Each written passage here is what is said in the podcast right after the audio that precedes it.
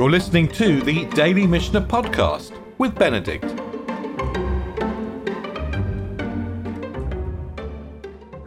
The sixth chapter of Shabbat begins to deal with the kind of things that humans, that men and women can go out with on Shabbat. And in the first two Mishnayot, we learned a list of things that were prohibited, and yet at the same time we learned Im yatsa chatat. If someone went out with these things, they don't have to bring a sin offering. It's as if the sages are teaching us that from a formal point of view, going out with these things, and we're talking, you know, examples were the nail studded sandals, or a single sandal, or tefillin, or an amulet. In principle, it is okay to go out with these, these things, but we are anxious in case someone might carry it in the public domain or show it to their friend. We're anxious that going out with these things might lead us to break Shabbat. Now, as we start the third Mishnah, we're going to look at a list of objects which are absolutely forbidden to go out with on Shabbat. In other words, which really go to the core of breaking Shabbat. And the first are very obvious, actually. Lo isha b'machat hat A woman may not go out with a pierced needle. We learned in the previous Mishnah that if the needle was unpierced, maybe it might be decorative, but a pierced needle is clearly it's only good for one thing, which is sewing, and we're not going to sew on Shabbat. And the Mishnah continues, I'm not with a signet ring. Well, there's no point in having a signet ring except if we're going to stamp a document with it. Next two cases are more more um, are, are, more nuanced. Velo b'chulyar velo b'chovelet not with a cholia, not with a cholia or not with a spice box. A cholia might be some kind of special brooch that you use for extracting um, dye from snails, but it also might be some kind of tiara. Well, the Gemara's not quite sure, and the commentators aren't quite sure. And interesting, the Inuit stuff. And if she does go out, according to Rabbi Meir, chayavet chatat she's liable for a sin offering. But the sages come back and say, "V'chamim potrin b'chovelet uvitzlochet shel paltion." The sages say she's not liable in the case of a spice, a, a, a spice box or a perfume vial. Some people need to carry these things, and they're more like decorations than like carrying a load. And this question as to whether something is a decoration or whether something is a load, is the heart of the next Mishnah, Mishnah 4, which talks about the things that a man can go out with. Lo ish, lo b'sayf, lo b'keshet, lo b'tris, lo b'alav, lo b'romach, ve'im yatsa chayav chatat.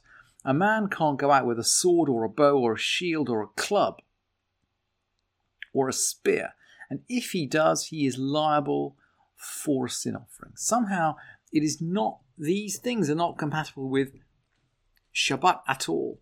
And Rabbi Eliezer is going to object. Rabbi Eliezer says, Tachshitin hen. Look, the Rabbi Eliezer says, look, these are ornaments. When a guy goes out with his wonderful weaponry, this is these are ornaments just like a woman going out with jewelry. And of course, we can wear ornaments on Shabbat. There's anxiety about in case we should take them off and show them to someone and carry them for Amot in a public place. But in principle, we can go out with ornaments on Shabbat. And the sages reply with something that maybe gives us a fundamental insight into their view about weapons and their view about, about the place of weapons on Shabbat. The sages say, Einan Ela Lignai. Their response to Rabbi Eliezer, who says these things are ornaments, is they are nothing but a disgrace. Shenemar, and now they're going to quote the famous verse from Isaiah. They shall beat their swords into plowshares and their spears into pruning hooks. Nation shall not lift up sword against nation, neither shall they learn war any more. As far as the sages are concerned, carrying weapons on Shabbat is somehow inimical to the the the ideas of um, uh, peace and wholeness that come on Shabbat, and we don't carry weapons if we don't carry weapons on Shabbat. And then the Mishnah goes on, Birit tehorah, a garter is clean because a garter doesn't attract tumah because it's not really a garment. That's the underlying philosophy. We know that a uh, a kli, a garment, something that belongs to someone, will become tameh if it comes in contact with a, a, a source of tumah, like, like a corpse or a creepy crawly. But it doesn't apply to a garment because a garment is just holding your socks up. It's not really part of the sock. And then kvalim tmeim ve'en yotzim bahem b'shabbat. Knee band. Knee bands are the Gemara explains these knee bands as chains that girls used to wear to to to stop their strides getting too wide. And we don't really understand what these are, but there's some kind of uh, it, it's some kind of uh, uh, thing that girls used to wear when they when they went out. And then going back to the theme of girls and what they used to wear, Yotzai Ishabhute Sar, a woman can go out with ribbons made of hair. And remember, we learnt a couple of Mishnayot ago that she doesn't go out with ribbons made of wool and flax. She does go out with ribbons made of hair. Bain Mishla, Bain Michel Chevrata, either her own hair or her friends. Bain Michel Bema, or maybe in animals.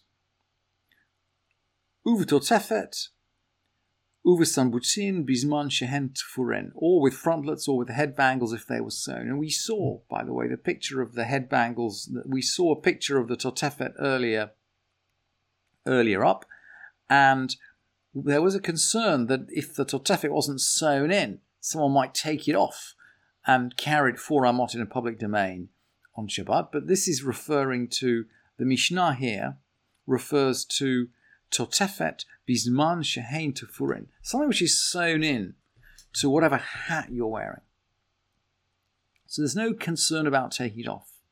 And then the Mishnah goes along in the same in the, in the same vein, um, with a hairnet, with a wig, into a courtyard, and then a list of things that a woman or a person actually, because this doesn't apply just to women. A, well, it doesn't only apply to women. It doesn't apply exclusively to women.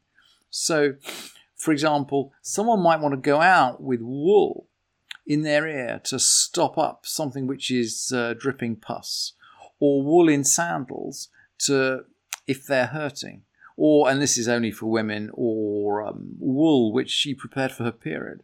So these are early kinds of tampons, and women are going out with them on Shabbat. And then v'pipel u'v'gargir melach v'chol davar shetiten letoch pia with a peppercorn, with a lump of salt, anything that's placed in her mouth. People used to do these things if they had um, if they had mouth ulcers or if they had other problems with their mouths. They put a bit of salt or pepper in them, providing she doesn't put it in her mouth on Shabbat. In other words, seems that as though people would put the salt in before Shabbat and then they'd keep it in their mouth for the whole of the day. And that's why the Mishnah explains that if she if it falls out, she shouldn't put it back. Shame. They had false teeth in those days. Shane totevet v'shein shel zahav, a false tooth or a gold tooth. Rabbi, that's Rabbi Yunasi. Matir v'chachamim osrim. Rabbi permits it, but the sages again are afraid that you might, particularly if you've got a gold tooth, you know, you might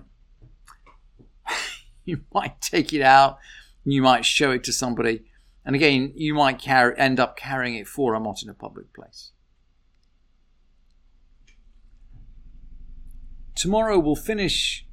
Tomorrow we will go on in the in the sixth chapter. We'll find out more things which are absolutely permitted to carry on Shabbat and then we'll draw out, as we go into the seventh chapter, we'll draw out some general principles.